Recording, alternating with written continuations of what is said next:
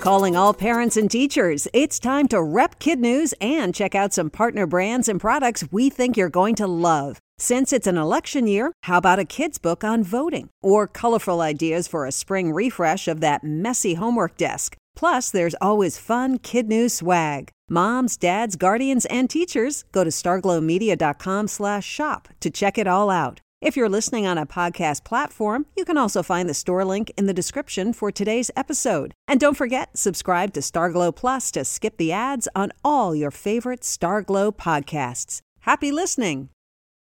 Good morning and welcome to Kid News. I'm Kim. Today is Wednesday, September thirtieth, twenty twenty.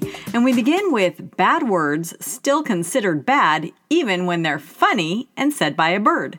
A total of five potty-mouthed parrots have now lost the opportunity to mingle with the public after they started swearing at park visitors and each other at a wildlife center in England.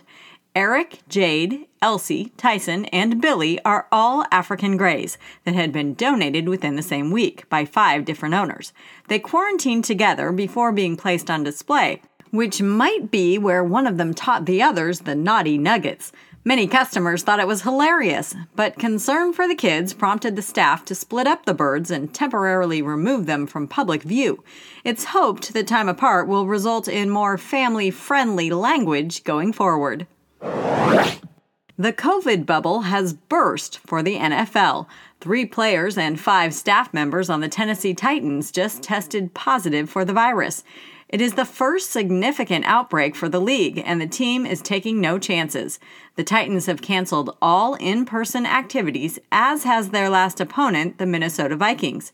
No such worries for the Chiefs. They crushed the Ravens Monday night as quarterback Patrick Mahomes became the fastest in N F L history to reach ten thousand passing yards. But even as he hit the milestone, his mom, Randy, was focused on something else. Mid-game, she tweeted, "If this announcer doesn't stop calling my son Pat, I may scream." Within minutes, word reached E S P N analyst Bob Ryddick, who announced on air, "Guilty, guilty, guilty. My apologies, Patrick."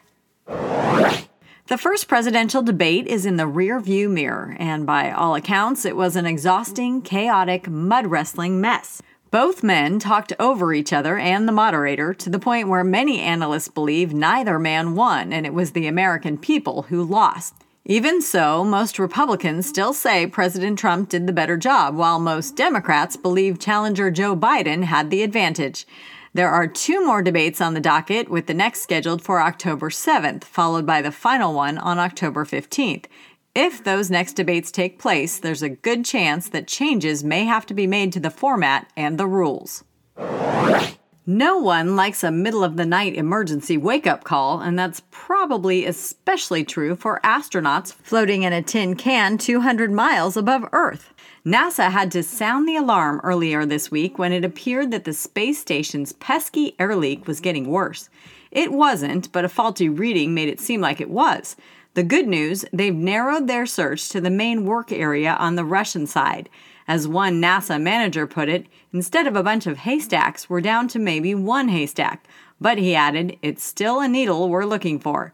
Extra air supply tanks are headed up tomorrow, but the agency says as long as the leak doesn't worsen, the space station will be fine through spring. First, we had the socially distanced six-foot candy shoot. Now, as Halloween nears, we're seeing some other pretty cool ideas to make sure the holiday can still happen.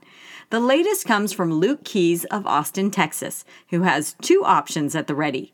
One is a candy-shooting cannon, much like the t-shirt guns at sporting events, and the other is a remote-controlled robot to handle the handouts. Artie stands about six feet tall, is made out of a powered wheelchair, cameras, and wood, and will roll up to trick-or-treaters holding a tray loaded with sweets. Mister Keyes has taken to heart the advice of the Centers for Disease Control, which is urging all Americans to avoid the annual ritual of going door-to-door in search of sugar. Trick-or-treating might not be the only treasured tradition in the crosshairs of COVID. The snow day may also be in jeopardy. According to the New York Times, now that we've all honed our Zoom skills, many school leaders are rethinking the need to call it quits when Mother Nature doesn't cooperate. Not a flake has fallen in Manhattan, but the district there has already canceled snow days for the year. Shakopee, Minnesota beat everyone to the punch. It took its bad weather days virtual back in twenty eighteen. Other districts may soon decide to Zoom heat waves and hurricanes. As one Philadelphia teacher put it, for the sake of curriculum continuity, it's a good thing, but not in terms of the nostalgia of waking up at five a.m. to check the ticker at the bottom of the television screen. A Maryland mom was even more blunt. Now, every day is a snow day. And that's it for Kid News this morning. Now, our Kid News quiz. Which N F L team announced an outbreak of the coronavirus?